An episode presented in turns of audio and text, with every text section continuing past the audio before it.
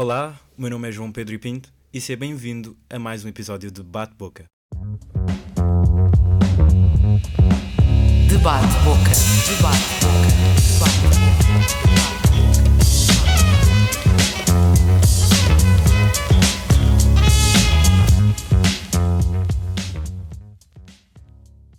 Hoje, o nosso episódio é com base no tema da inteligência artificial, nomeadamente a regulamentação e a ética da inteligência artificial. Esta que representa um campo fascinante e em constante evolução na área da tecnologia, ela que se refere à capacidade de sistemas computacionais aprenderem, relacionarem e tomarem decisões de forma autónoma, sem intervenção humana direta. A inteligência artificial tem tido aplicações numa grande variedade de setores, desde a medicina até a indústria automobilística, passando pelo das finanças, a educação e até o entretenimento. Por exemplo, na medicina, sistemas de inteligência artificial podem auxiliar médicos no diagnóstico de doenças, analisando exames de imagens com precisão e rapidez impressionantes. No entanto, a inteligência artificial também suscita questões éticas e sociais importantes. O desenvolvimento e o uso responsável dessa tecnologia são fundamentais para garantir que ela beneficie a sociedade como um todo, evitando a discriminação, violações de privacidade e outras preocupações. À medida que a inteligência artificial continua a aprimorar-se, é crucial manter um diálogo aberto e colaborativo entre cientistas,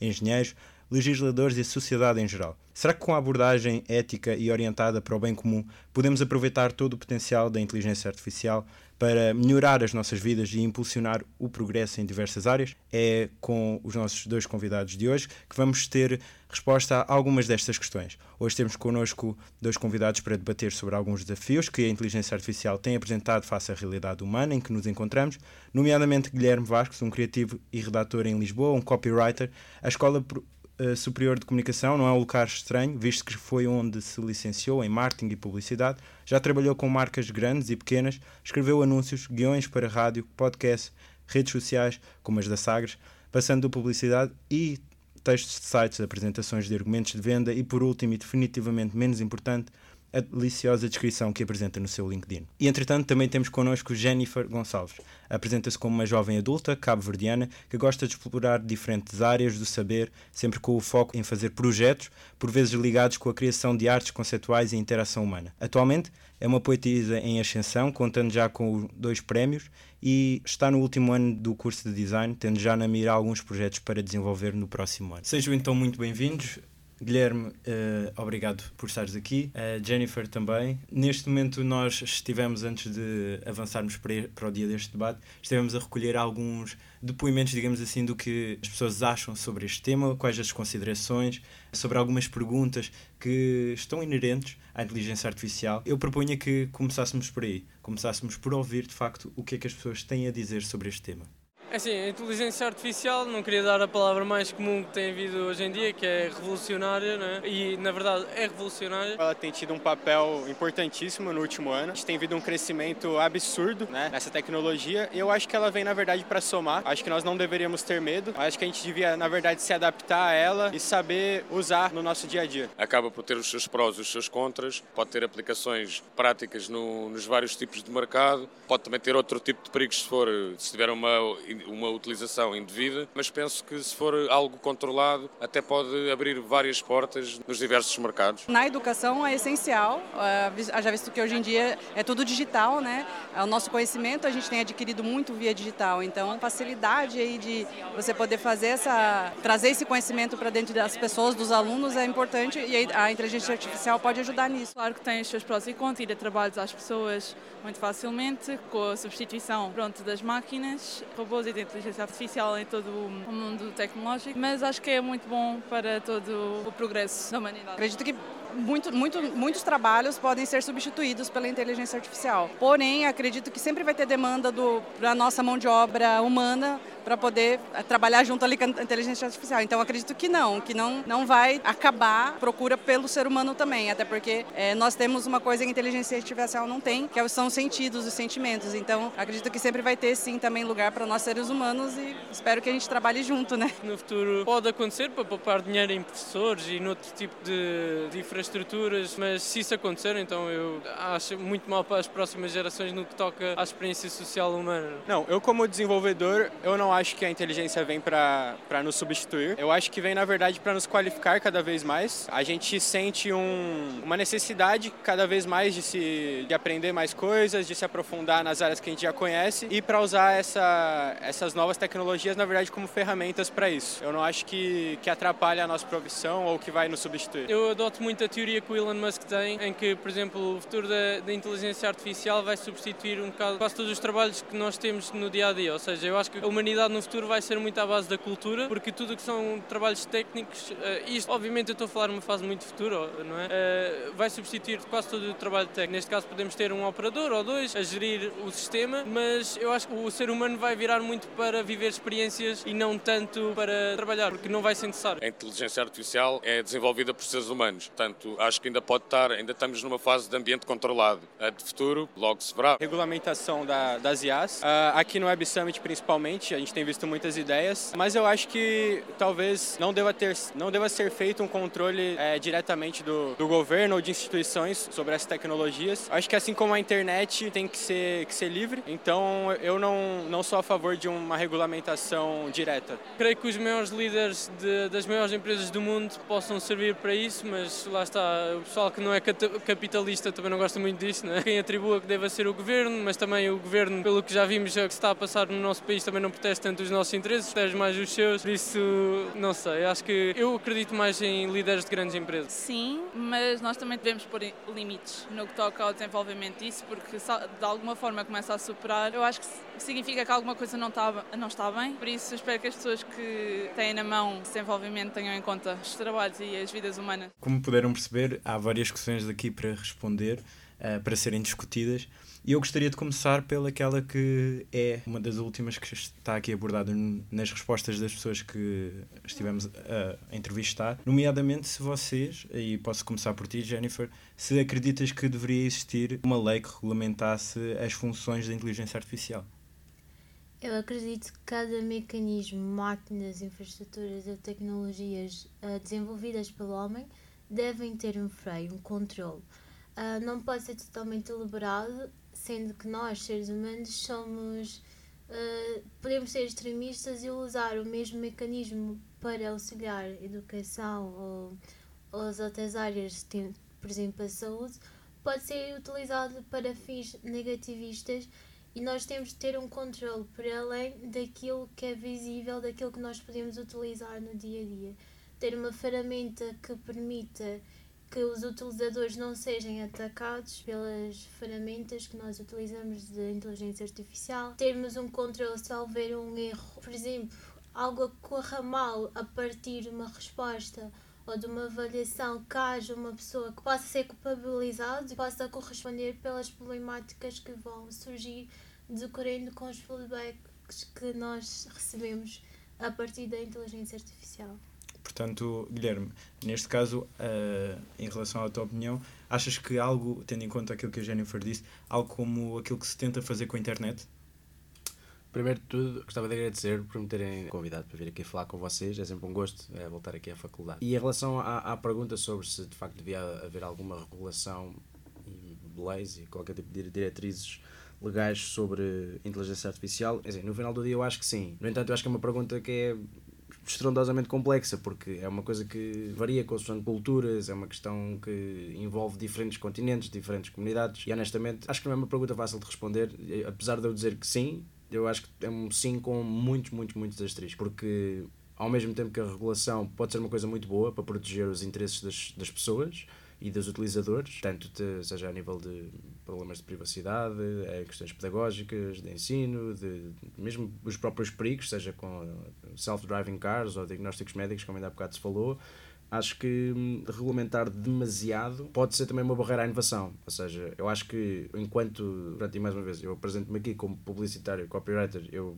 não sei escrever uma linha de código, eu sou capaz de dar um toque em HTML e mesmo assim sair mal, portanto, nada do que é algoritmos, Pythons e, e estas linguagens todas hiper complexas. Não sei nada disso, apresento-me apenas como pronto, a, a experiência que eu tenho no, a nível profissional com, e o meu contacto com a inteligência artificial é daquilo que eu posso falar E, e portanto, eu, daquilo que eu tenho visto da evolução a nível de inputs criativos e, e arte, inteligência artificial generativa, que é, é acima de tudo esta que dá mais em voga, os, portanto, os ChatGPTs, os Midjourneys, os DALI 2 e etc., acho que aconteceram e popularizaram-se tão rapidamente exatamente porque não havia muita regulamentação à volta disto, ou seja, não havia nenhuma barreira que eles tivessem que ultrapassar e podiam só criar os seus protótipos e criar os seus produtos. Sim, no mas- entanto, à medida que se vão massificando, pá, começa a haver pronto, problemas que vão surgindo à superfície, porque quando se finalmente mete o, problema, o, o produto na mão dos utilizadores, aí é que se começam a ver mais as falhas, por mais testes que se façam. Mas, tendo em conta aquilo que tu estás a dizer eh, e as respostas que tivemos, acham que poderia passar,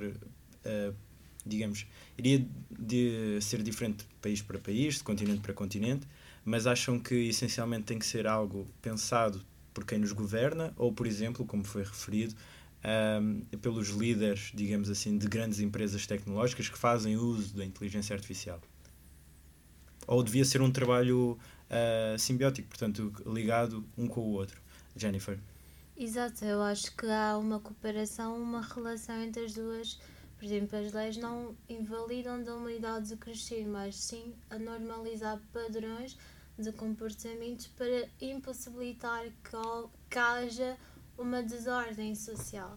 Isso pode ser aplicado também às inteligências artificiais. Há uma forma de normalizar padrões de comportamentos ou respostas que não desvalide ou que não cause hum, desordem na própria comunicação. Por exemplo, a inteligência artificial é gerada pelos dados que nós criamos, pela, por tudo que nós temos de, de dados e que elas acabam por armazenar e transmitir para nós através de uma, de uma conversação basicamente quase humana, mas elas têm esses dados limitados àquilo que se cria. Por isso, uma relação quando se dá hum, um freio e se põe eh, limites, acabamos por ter um, um controle das informações que permita que não haja, por exemplo, discriminações, hum, racismos. Muitos outros temas podíamos ser levantados decorrendo dos dados que foram armazenados no passado, que obviamente esses dados ah, não estão corretos, mas são dados que foram compilados e que atualmente são divulgados, mas que na verdade remete ahm, ao que é a realidade em si. Mas aqui, portanto, há então dois pontos de vista. Eh, neste caso, poderia haver uma regulamentação tendo em conta eh, os limites, por exemplo, morais que eh, a inteligência artificial possa infringir, mas também uma regulamentação cuidada no ponto em que não trave o progresso tecnológico. É isso, Guilherme? Ah, essa é uma das minhas preocupações. Ah, claro, não, o objetivo da, da regulação não é ah, impedir o progresso tecnológico, é simplesmente fazer com que isto seja uma tecnologia e um produto seguro para todos, todas as pessoas e, e a sociedade no geral.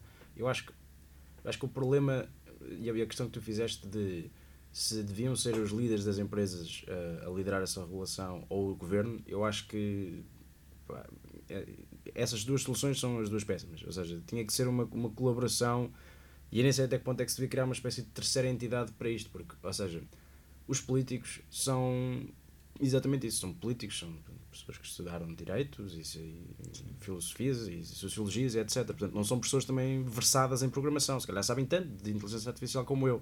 Portanto, não são as pessoas certas para lidar com a regulamentação, porque, ou seja, o, obje, o objetivo é tornar as coisas seguras, mas quando se torna as coisas vá, dogmáticas ou, ou, ou, absolutistas, deixa de haver possibilidade para, para haver progresso. Porque se nós dissemos à inteligência artificial de género, ok, a partir de agora nós achamos aqui em Portugal, porque somos um país que tem uma tendência para ser mais religioso, que não queremos que pronto, as pessoas mais novas ouçam falar sobre sexo e pornografia e que não, não estejam expostas a este tipo de conteúdos nesta, com esta tecnologia. E isso pode alienar uma data de outras veias e outras eh, avenidas de educação sexual no geral. Portanto, estar a esconder-nos e a proibir-nos isso pode ser um detrimental em vez de ser progressista. Mas É- então, tendo em conta a falta de imparcialidade que pode existir na regulamentação, eh, pode ser, digamos, quase uma tarefa impossível, é isso? E, portanto, porque o que nós temos vindo a acompanhar é que, em relação, por exemplo, à internet, a União Europeia tenta criar diretivas que regulamentem justamente eh, o uso da mesma. Portanto, acham que não poderia acontecer o mesmo com a inteligência artificial? Exatamente, até porque ela é utilizada para os seres humanos. Se ela é utilizada e é utilizada por nós, nós poderíamos usar para fins malignos como para bons fins. Por isso, nós temos de fazer uma sondagem até que ponto ele pode ir influenciar no nosso, no nosso dia a dia, naquilo que podemos fazer com ela e o, até que ponto pode interagir na nossa dinâmica diária. Por exemplo, a inteligência artificial poderá diagnosticar que eu tenha uma baixa tensão arterial, algo do género, mas não poderá uh, substituir ou dizer prognóstico do médico. Tem duas qualidades para tal, até que ponto ela pode interagir no nosso dia a dia, nas nossas dinâmicas sociais, com os nossos amigos e na nossa própria cultura, os valores, a filosofia, a nossa moral, acaba por subpor as informações que ela pode nos, nos, nos dizer. Ou seja, ela está condicionada e poderá ser condicionada assim pela ética, pelos valores, pelas leis, pelas nossas normas sociais. Nós vivemos numa norma com normas sociais, por isso temos de ter uma norma que possibilita até que ponto ela possa interagir no nosso dia a dia.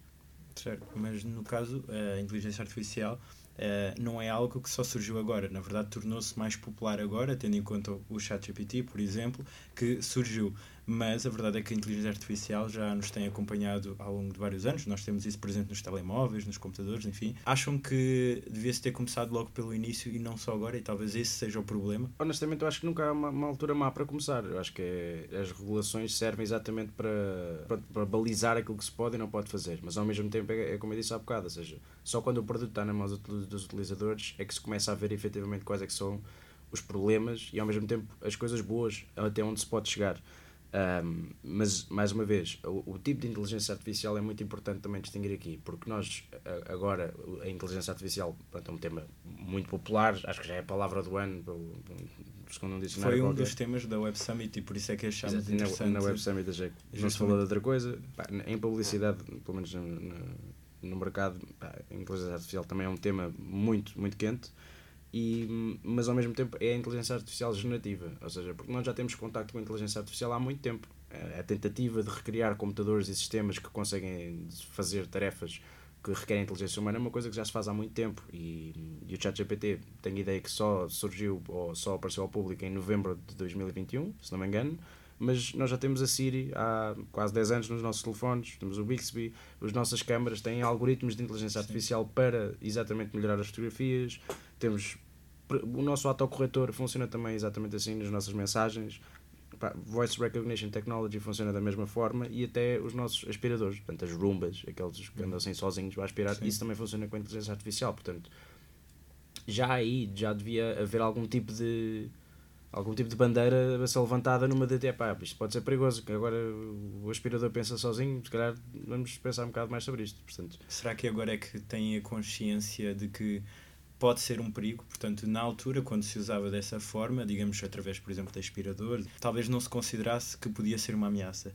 Neste momento, deveríamos ter medo da inteligência artificial? Eu acredito que há mais de 5 séculos estamos a trabalhar a fazer pesquisas com inteligência artificial, mas não havia um nome específico dado a ele, por isso, até chegado ao público, não existia. Ah, sendo que estava a ser desenvolvida há muitos anos. Essa pesquisa e essa procura por uma inteligência humana adaptada aos mecanismos de comunicação, de, de relação social com a humanidade, de certa forma, uh, vem-se de há muito tempo, como estava a dizer o, o, o meu colega, só que essa realidade só foi incutida a nós recentemente de uma forma impactante com o ChatGPT, tendo sim as outras outras ferramentas, mas nós, na nossa perspectiva, era basicamente mais um mecanismo tecnológico, sendo a inteligência artificial uma inteligência tecnológica também, mas havia uma, uma relação entre as duas estruturas. E agora, portanto, nós temos vindo a acompanhar que ela pode estar a colocar em causa os nossos empregos ou futuros empregos, enfim. Achas que pode também ser esse o problema e por isso termos exportado tanto para a necessidade de regulamentar, por exemplo, ou de ter algum tipo de controle da inteligência artificial? Eu só, antes de, de sequer falar sobre a parte do impacto que isto pode ter a nível dos empregos, eu, em relação ao tema da, da, da regulamentação e da, da regulação, acho que o problema aqui é todas as entidades têm interesses próprios e têm uma agenda. Ou seja, as pessoas dizerem, ah, eu acho que é o Elon Musk e o Bill Gates que deviam liderar a revolução disto, não sei o quê eles não têm necessariamente os interesses das pessoas em prioridade. Eh, A Microsoft e a Tesla são empresas cujo fim é lucrar. E, e às vezes, pronto, tendo em conta que eles vivem numa sociedade capitalista e nós também, uh, isso às vezes pronto, não quer dizer que tenham o interesse das pessoas como prioridade, é sim o interesse da empresa. E portanto, não me agrada imenso a ideia de viver numa sociedade em que nós estamos numa, rodeados por uma tecnologia que tem pá, capacidades uh, de processamento enormes, em que nós, ao lado de, delas, somos pá, uma formiga, mete-me um bocadinho de pé atrás. Mas ao mesmo tempo, meter isso, hum, meter esses poderes de regula- regular, ai, de regular uh, a inteligência artificial no governo também me mete um bocado de medo, seja ele o governo português, seja a União Europeia, seja os Estados Unidos, a OCDE, o G7, Bilderberg, o que seja. Não, qualquer pessoa que tenha uma capacidade de ditar, seja o que for, é perigoso. Eu acho que tem que ser uma, uma coisa mais de impor balizas e não necessariamente diretrizes. E acho que é, e é preciso perceber que o governo e to- todas as pessoas também mandam também têm a sua própria agenda. O PS quer continuar lá ó, pronto, e as pessoas que estão no, no, no Senado e no governo dos, dos Estados Unidos também não querem sair lá para os republicanos virem. Portanto, todas têm agendas e todas irão fazer os, os moves políticos que, que lhes favorecem, favorecem mais. Se, se eles quiserem dizer, tipo, pá, não, não vamos falar mais sobre este ou este tema porque eles sabem que vai agradar aos eleitores, isso aí é, é, pronto, é uma escolha que eles fazem muito tendenciosa. Sim, mas essas limitações, eh, como até vimos isso nas entrevistas que fizemos, eh, deveriam ter em conta então, ah, lá está, não se esquecer, por exemplo, a vida das pessoas, os cargos das pessoas, os empregos das pessoas, enfim, da humanidade. Eu acho que isso já é uma segunda parte da, da, da questão. Acho que a questão dos empregos, eu tenho uma visão muito, muito pragmática da coisa, ou seja, eu acho que a, tecno- que a tecnologia de inteligência artificial e tecnologia no geral serve mais como uma ferramenta e como um boost de produtividade. E só que neste caso é exponencial, ou seja, Não acreditas que vai substituir eh, as pessoas? eu acredito e não só acredito como espero. Espero mesmo que vá. Estou a rezar para que isso aconteça. Mas o exemplo que eu, que, que eu gosto de dar, eu dou sempre dois exemplos. Na altura, quando as pessoas tinham estábulos e cavalos e utilizavam cavalos para se mexer de um, de um- de um sítio para o outro, e houve um senhor que apareceu aqui, o Henry Ford, pronto, criou o carro, eles não ficaram super entusiasmados. Eles começaram a pensar: poxa, então este gajo aqui tem uma, uma bela invenção, pá, isto aqui anda devagarinho, mas isto aqui um dia vai andar mais rápido. E a mesma coisa com o e-mail. Quando se criou o e-mail, os tipos dos correios não ficaram tipo, é pá, bestial, isto aqui vai ser top. Não, eles também pensaram, isto vai-me tirar o emprego. Hoje em dia, essas pessoas pá, não estão a chorar pelos cantos, tipo, ah, como é que eu agora vou até o Algarve sem o meu cavalo? Não, as pessoas vão de autocarro, vão de, vão de qualquer outro transporte menos cavalo, porque ir até o Algarve de carro é impensável. É a mesma coisa com, pá, com- cartas. As pessoas, neste momento, os, os carteiros não andam de- a puxar os cabelos a pensar, é para que é que eu vou fazer a minha vida? Não. Os correios adaptaram-se para entregar encomendas e fazer outro tipo pronto, de, de- de serviços. Portanto, houve uma transformação natural das coisas, porque aquilo que a tecnologia vem fazer é tirar o trabalho de sapa, chato, de cima. Agora, aquilo com a inteligência artificial vai acontecer, eu acho que é exatamente a mesma coisa. Acho que vai haver uma transformação e vai haver uma vai haver uma mudança drástica, talvez mais, mais rápido do que aquilo que nós somos capazes de regular, porque as coisas estão a avançar muito rápido. eh, Como, como eu comecei por dizer, a evolução é exponencial e, portanto, vamos ver o que é que isso, no, no que é que isso vai dar. Mas há de haver profissões que vão ser extintas. E ainda bem, porque há 20 ou 30 anos atrás havia uma profissão que era ser proofreader, que era literalmente uma profissão numa agência em que havia uma pessoa que lia os textos que as outras pessoas tinham escrito para ver se tinha erros. E graças a Deus que não há pessoas que vão passar 30 anos a ler textos escritos por outras pessoas para ver se estão bem. E que já existem corretores automáticos e que já existem dicionários automáticos que nós podemos verificar se isso acontece ou não. Portanto, há de haver profissões hoje em dia que são pá, altamente técnicas, que são coisas em que não requerem pensamento criativo, que não trazem muita alegria a quem as faz e que pá, esperemos nós que sejam substituídas por, por estas inteligências artificiais e que essas pessoas possam ser efetivamente os bailarinos, os escritores e os músicos que sempre quiseram e não Pois, tenham que, se, é- ficar por aí. É um dos pontos que se discute justamente é as características humanas que eh, a inteligência artificial aparentemente ainda não possui. Como a empatia, a criatividade, acham, no caso que isso pode vir a acontecer, ela conseguir adquirir essas características? Quais é que acham que são os limites uh, para a inteligência artificial? Acham que é justamente, por exemplo, esta questão que se estava a falar e que se falou já também nas entrevistas, que há de sempre faltar a empatia, as emoções à inteligência artificial? Acredito que sim, porque desde que é uma estrutura criada por nós, temos uh, sentidos que até nós mesmos não percebemos, desses sentidos que nós temos. São todas as condições humanas de reações, de, de relação, de perceber o nosso meio à volta, a partir dos nossos sentidos, perceber as emoções das pessoas, perceber se o meio é favorável ou não para a nossa atuação no espaço. Tudo isto podia ser analisado de uma forma mecânica? Acredito que não, porque nós temos uh, habilidades quando estamos a desenvolver uma estrutura, conseguimos também uh, fazer um upgrade. Uh, temos uma evolução de uma máquina, mas também temos habilidades que vamos uh, aumentando e facilitando com que a nossa humanidade, eh, relativamente a nós, individualmente, possa, essa humanidade possa evoluir. Quando se dá uma evolução, como estava a dizer o meu colega, de uma ferramenta, desde a evolução da pedra com um mecanismo de, de corte, por exemplo, aquelas lascas, até a produção de, um, de uma estrutura de corte com uma faca, houve muita, houve muita evolução da humanidade, houve perdas, mas também nós e as nossas habilidades foram cada vez mais evoluindo, ganhamos habilidades que no passado era impensável ter. A evolução das máquinas proporciona evolução à nossa própria evolução individual, moral, uh, a nossa própria evolução meio espiritual, se acreditamos ou não.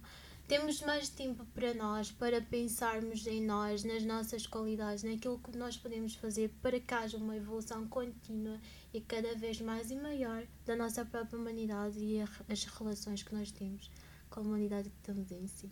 Envolvidas. E, mas nesse ponto, tendo em conta, lá está, uh, todos esses aspectos que estão muito mais ligados à inteligência humana e não à inteligência artificial por enquanto, que tipo de consciência é que acham que podemos encontrar? Ela pode ser verdadeiramente criativa ou isso pode chegar a ser mensurado? Eu honestamente acho que se a inteligência artificial tem consciência, se sente emoção, se é simpática, se não é simpática, é um bocado irrelevante, pá, tipo, porque não há de ser esse o salto tecnológico que nós precisamos. Acho que as pessoas estão muito preocupadas para saber se a inteligência artificial consegue ser humana ou não. Eu acho que isso aí é, é, é não ver o potencial que a tecnologia tem. Porque se alguém, se agora, se amanhã uh, a OpenAI, por exemplo, dissesse, pá, criámos a primeira o primeiro bot que sente emoções, uma coisa que lê com o estado emocional das pessoas, pá, isso ia, não, não era isso que ia mexer a agulha. Eu acho que aqui o potencial tem a ver com o processamento das coisas, tem a ver com o nível de, de rapidez e tecnológica que nós conseguimos avançar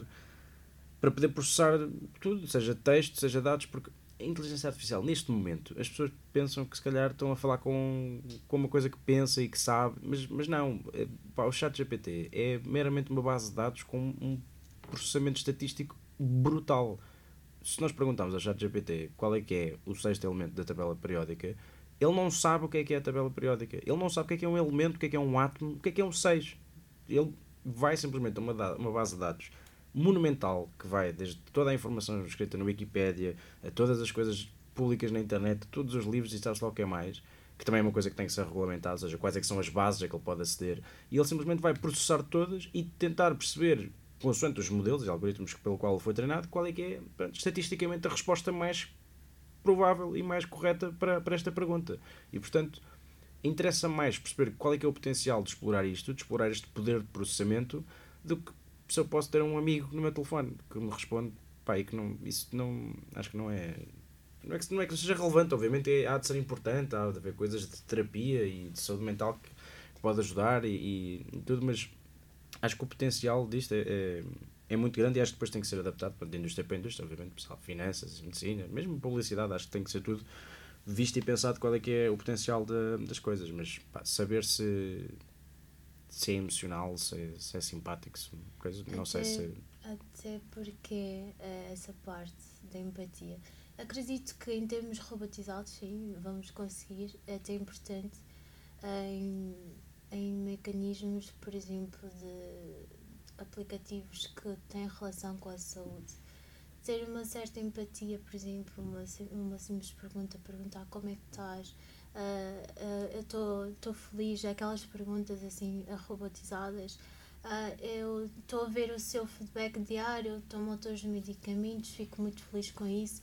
Uh, continue ne, ne, nesse ritmo.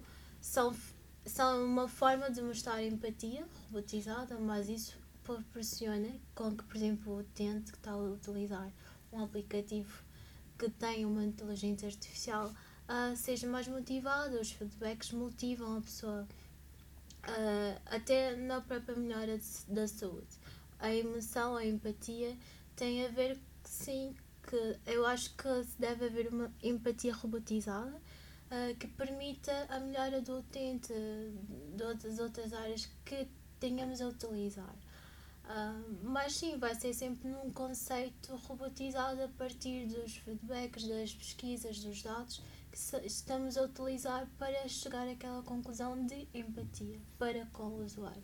Mas, eh, então, tendo em conta, portanto, estes dois pontos de vista, portanto, é que, de alguma forma, poderia ser importante haver uma certa empatia, um uso das emoções por parte da inteligência artificial, tendo em conta a ótica do, do utilizador, por outro lado, isso também uh, não é assim tão relevante, tendo em conta que a importância da inteligência artificial é a eficiência do mesmo. Portanto, não seria importante seguir alguns princípios de moralidade à inteligência artificial? Eu, eu acho que sim, claro que sim, mas, mas esse, o problema da moralidade é bom, dos problemas mais também relevantes para, para a inteligência artificial. Uh, a inteligência artificial tem uma questão que é o, é o alignment, ou seja, o alinhamento que ainda hoje é um dos problemas de segurança maiores, porque é, é, é essencialmente o alinhamento é a atribuição de valor que o algoritmo dá a, a certas determinadas coisas, a temas, palavras e, e tudo. Portanto, é, esse valor varia consoante o tempo, varia de país para país, varia de, de comunidade para comunidade, varia para tipos de pessoas e, portanto, ter um alinhamento epá, bem estabelecido é importante, só que ao mesmo tempo eu estou aqui a falar daquilo que eu acho que é o alinhamento, mas no final do dia, se eu for perguntar a um programador, ele vai me dizer: Ah, sim, sim, isto sou eu quando abro o ficheiro, meto aqui uns uns, uns zeros, uns dois, uns Bs, uns coisas, chaveta e está feito. Pá, mas é preciso haver um entendimento, é preciso haver transparência e a questão da moralidade ou da ética, ou que seja, tem que estar, tem que ser transparente, tem que se perceber bem a, a nível de, da regulação. Mas para nós, para os utilizadores o que interessa é a eficiência. Mais uma vez, eu acho, eu acho que aqui o potencial da inteligência artificial é mesmo esse, é produtividade. Porque eu não eu não estou preocupado se um dia vai haver um bot que me vai fazer um diagnóstico uh, e vai ser simpático ou não vai ser simpático, ou me vai ler bem ou mal. Eu, eu quero é que a inteligência artificial o que me permita é ter médicos que em vez de fazerem 10 consultas de manhã façam 100 porque é isso que é o potencial disto. O potencial não é tipo. Ou, ou é substituir profissões que já não precisam de existir, coisas que possam ser pá, refeitas por um computador automaticamente, ou então, pegando nas profissões que já existem, dar-lhes um potencial exponencial. E temos com várias consultas com, com o mesmo médico, em que o mesmo médico consegue fazer a mesma coisa. E para mim, com publicitário é a mesma coisa. É chegar a um ponto onde eu consigo, em vez de fazer pá, uma campanha por semana, consigo fazer 7 ou 8 ou 9. E, e, consigo aumentar o meu potencial e a minha produtividade muito mais. E, e não é necessariamente substituir-me a mim, porque eu posso, entre aspas, eu, ou seja, um copywriter possa vir a ser substituído, eu vou encaixar noutra coisa. A criatividade acho que vai sempre no final do dia, se não é prevalecer, vai continuar a existir de uma forma ou de outra. Pá, mas mas no, no, final do dia eu acho que isto é uma, uma questão de produtividade e eficiência. Acho que os problemas de, de bias, racismo, desigualdade de género que são capazes de pronto, ficar mais evidentes à superfície quando estas ferramentas começarem a ser impostas em bah, ferramentas de diagnóstico médico, ferramentas de bah, gestão de finanças e, e, coisas assim mais pronto, importantes do que propriamente ir só perguntar qual é que é o sexto elemento da tabela periódica, porque isso pronto, é giro, mas bah, não, uma pessoa aborrece acho que aí é que vai importar mais, porque aí depois é, é a maneira como nós gerimos o nosso dinheiro, que é a coisa mais importante que nós temos na vida, depois a nossa saúde, que se calhar é mais importante afinal. Pronto. Segunda coisa, o dinheiro, primeiro é a saúde. E aí sim interessa mais tipo, perceber qual é, é o impacto de, de daquilo que as pessoas dão importância a isto. E isso, isso, já, isso já se viu com, com. Já houve essa questão com, com as câmaras um, e os algoritmos por trás das câmaras de, dos smartphones. Acho que esse foi o primeiro exemplo de bias uh, racial que se, que se teve. E foi uma coisa quase acidental, ou seja, aqui eu digo quase, mas meto um asterisco, isto é daquilo que uma pessoa vai vendo aqui e ali. Um, quando nós temos uma fotografia, não é direto que nós vemos a fotografia, aquilo passa pelo, pronto, pelo algoritmo de processamento do smartphone e varia de smartphone para smartphone com o seu algoritmo proprietário. E chegou-se à conclusão que os diferentes algoritmos tinham diferentes tonalidades para diferentes uh, caras de diferentes pessoas, ou seja, uma pessoa branca, da cor da maior parte dos developers, saía super bem, super contrastada, via-se tudo certo. E uma pessoa que tivesse um tom de pele mais escuro acabaria por ficar pronto, com menos contraste, não conseguia desbloquear o próprio telefone com facial, com facial recognition e, portanto, acabava por sofrer de um bias que simplesmente foi pronto, porque não havia ninguém com um tom de pele mais escuro enquanto estavam a desenvolver o problema. Portanto, foi uma coisa, não vou dizer acidental, é um bocado pronto, a consequência do sistema pronto, e de anos de, de, de história que nós pronto, infelizmente sabemos, mas é uma coisa que aconteceu por causa de um bias e porque eles deram a esse alinhamento os valores que achavam que eram corretos, mas uma pessoa com um tom de pele mais escuro ou uma pessoa com olhos de diferente uh, configuração pode achar que o valor é este e que o valor é aquele e que de facto estes valores não estão certos e que aqueles são certos. Portanto, acho que a questão de, do alinhamento é muito importante para, para nós podermos pronto, olhar para estas ferramentas e perceber que sim, a produtividade vai aumentar sem mandar ninguém para debaixo do autocarro. Mas neste caso, então, uh, por exemplo, em áreas como a educação, acham que poderia ser usada a inteligência artificial, como já vemos, por exemplo, a ser utilizada a internet ou até o telemóvel, que inicialmente não era uma ferramenta pedagógica e hoje em dia é usamos-la para tal, para esses fins. Jennifer, achas que a inteligência artificial também pode vir a ser uma ferramenta, lá está, integrada na forma de ensinarmos? Toda, toda ferramenta de ensino que chega até nós, livros, computadores, uh, telefones, são e podem ser utilizados a nosso proveito. E todas essas ferramentas têm também consequências más que dependem do, do, utilizar, do utilizador que vai utilizar uh, essas ferramentas. A inteligência artificial é uma valia gigantesca para o ensino. Ele permite com que, por exemplo, as pessoas tenham a possibilidade de estar a conseguir falar, comunicar com os alunos que têm diferentes formas de aprendizado de ensino, criar uma estrutura de aprendizado adaptada a cada aluno, criar um sistema de conversa de, que facilite a interação entre os próprios professores e os alunos de certa forma, e os alunos que têm mais dificuldades, por exemplo, dislexia, uh, possam acompanhar uh, a aula, o dia a dia, ao utilizar essas ferramentas. O ensino é crucial para a nossa evolução e termos ferramentas que auxiliam e potencializam a nossa dinâmica quando estamos a estudar, ajuda-nos no dia a dia, facilita-nos com perguntas que poderíamos passar dias sem respostas de uma forma rápida e eficaz, mas não esquecendo também que para que essa pergunta seja um pouquinho mais aprofundada, podemos pesquisar de outras fontes, de, de outras formas. O que acontece muitas vezes com o chat GBT é que temos uma resposta rápida. 2 mais 2 é 4. Ok. Para uma resposta rápida e imediata daquilo que eu preciso, mas eu preciso perceber melhor como é que, é, como é que esse resultado se dá através de uma pesquisa mais aprofundada. Tenho uma resposta imediata, é satisfatório, é plausível para aquilo que eu preciso mas também é preciso saber e perceber como é que por trás as coisas funcionam.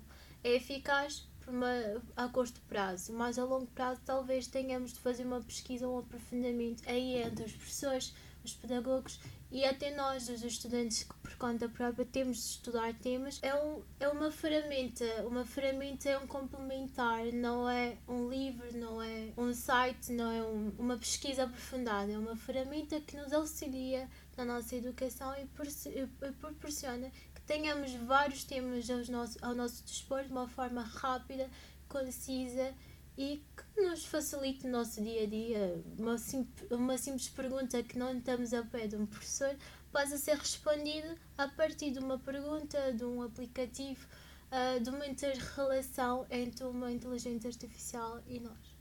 Mas então, tendo em conta que a inteligência artificial a dada altura é capaz de fazer, enfim, de conseguir proporcionar a diferenciação pedagógica que muitas vezes é necessária para os diferentes perfis de aluno que encontramos nas salas de aula, já podemos estar a acompanhar o início da substituição dos professores no ensino? Acham que pode ser essa a reformulação que, digamos, é o próximo passo para a reformulação do ensino em Portugal? Só dizer uma coisa em relação àquilo que, a Jennifer disse. Eu, eu concordo e discordo só numa parte. Eu primeiro discordo no, naquilo que disseste de que o ChatGPT pode dar uma resposta curta, uma resposta rápida e satisfatória. Eu acho que isso, se, se forem experimentar e, e utilizar o ChatGPT para várias coisas, vão ver que é exatamente o contrário. Aquilo pode dar respostas altamente profundas e vocês podem indagar tudo. Por, perguntar quanto é que é 2 mais 2, ele vai dizer que é 4. Então e porquê que é 4?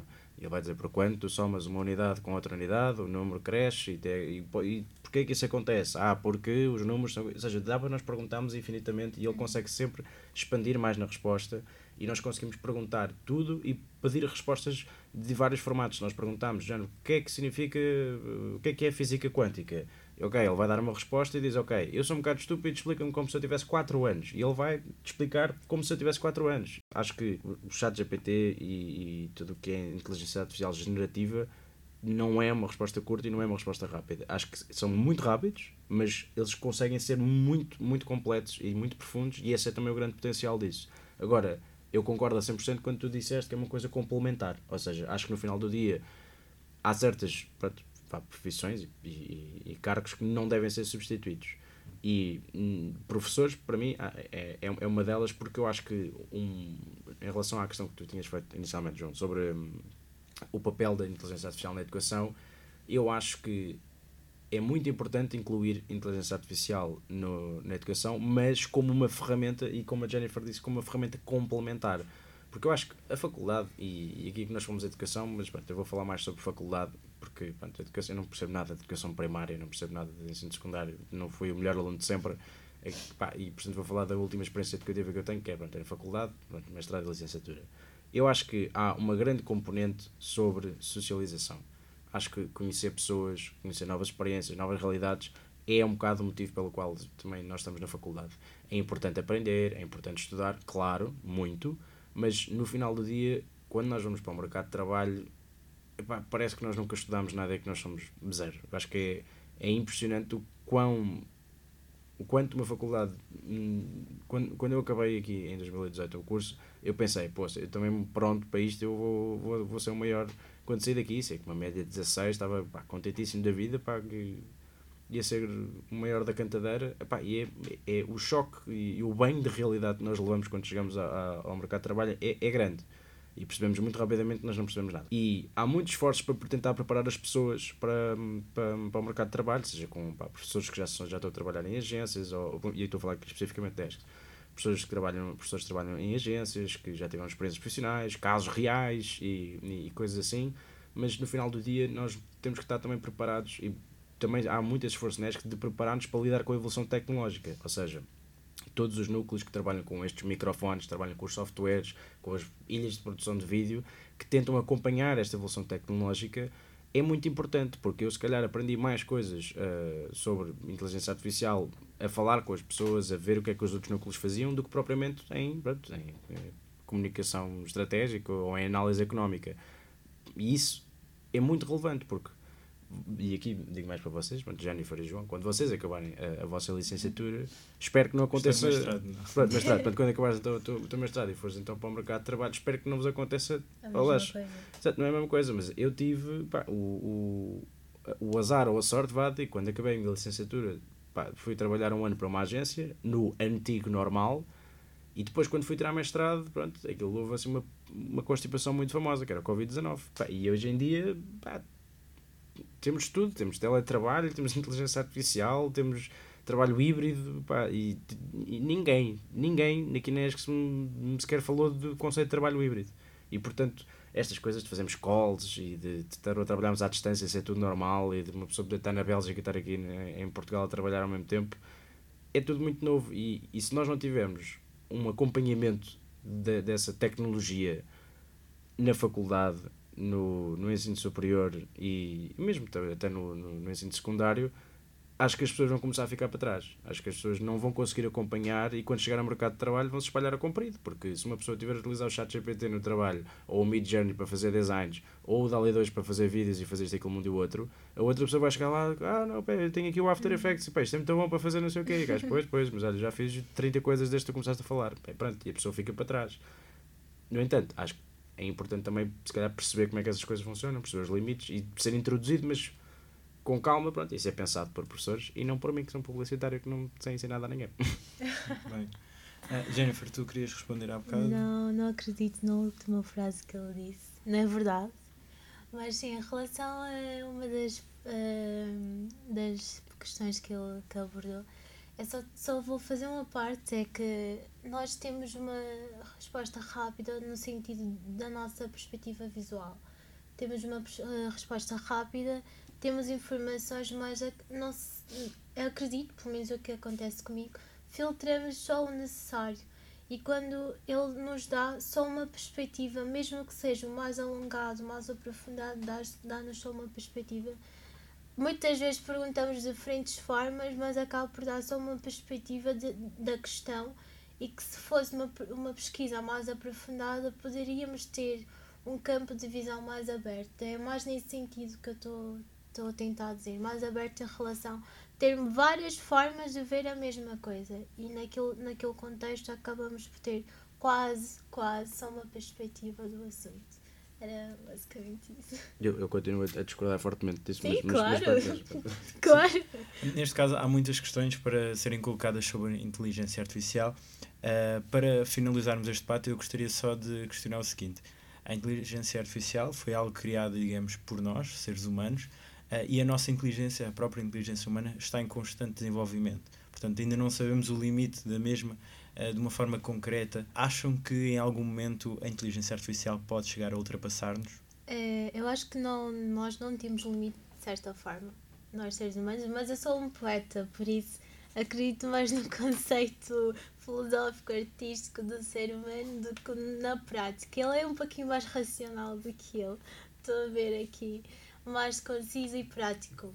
Eu, como artista, não acredito que haja uma sobreposição da inteligência, até porque são os nossos dados armazenados, sim.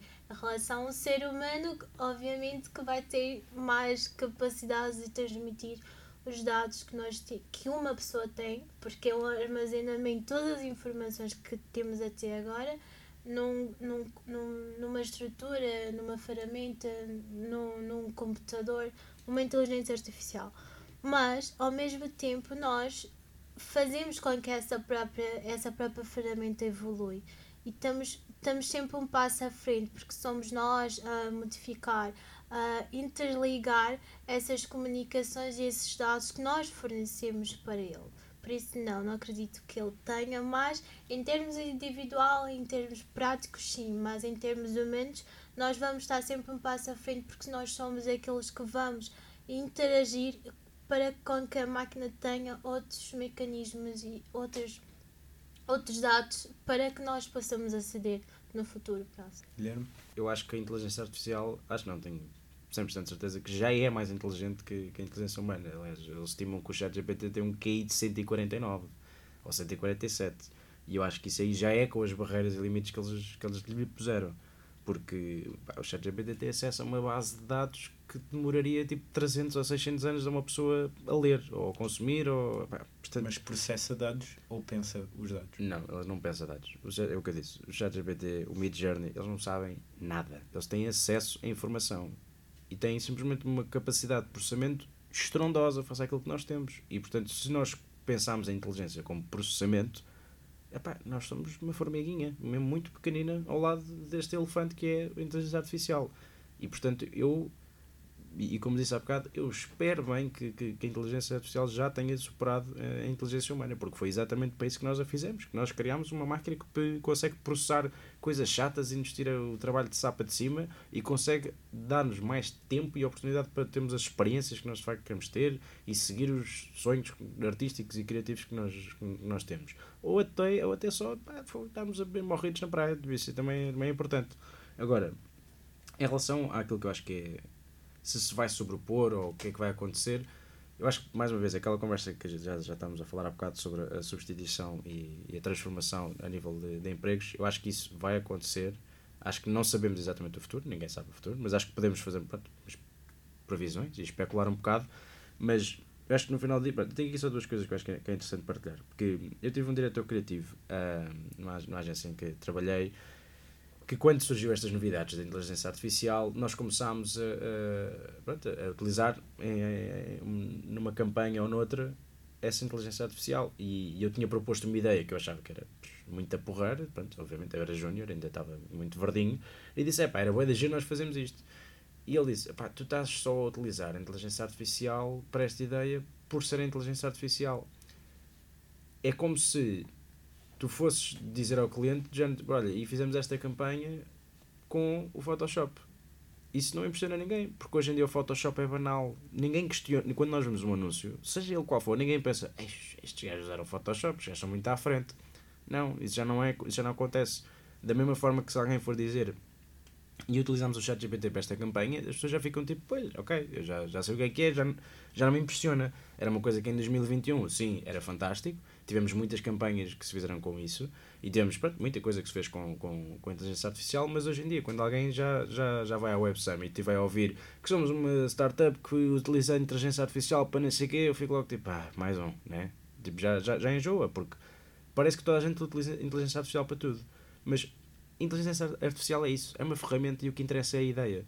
Eu, eu, eu falei com, com, já com várias pessoas sobre, sobre este tema e acho que o que interessa mais é a aplicação que elas fazem disso. Se nós queremos uma inteligência artificial para, por exemplo, eu tive um colega meu que trabalhava numa empresa que hum, o que fazia era utilizava inteligência artificial ligadas a câmaras de vigilância para poder identificar shoplifting que eu acho que é uma coisa fantástica para pequenos negócios e para negócios no geral. Então, termos uma câmara que identifica uh, pessoas a roubar, pá, isto parece-me top. Claro que uma pessoa quer isto.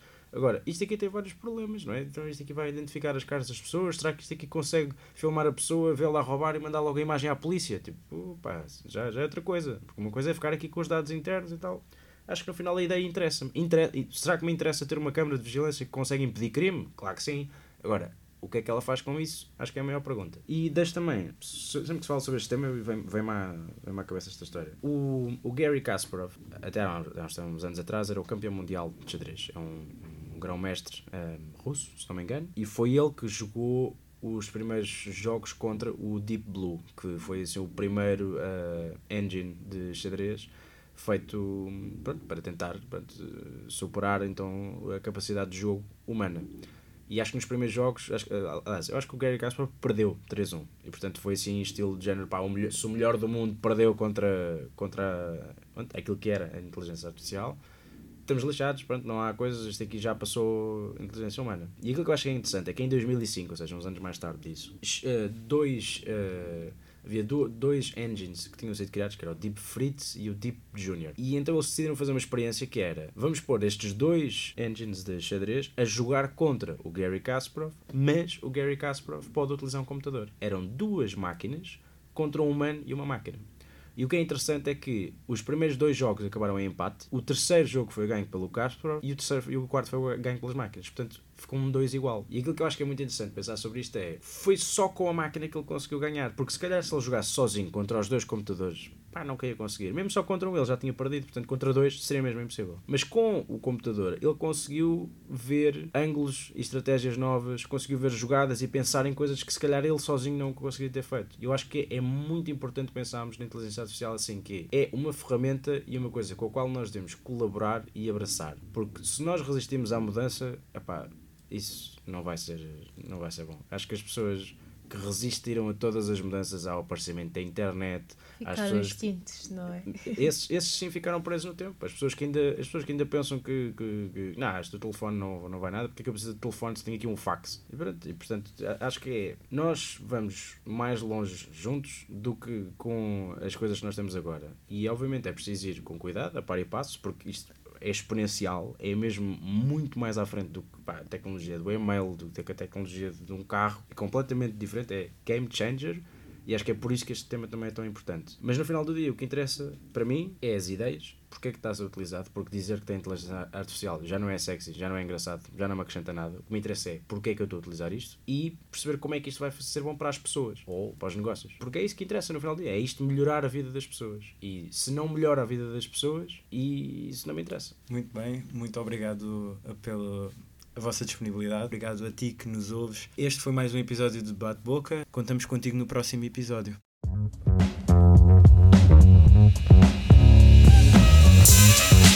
Thank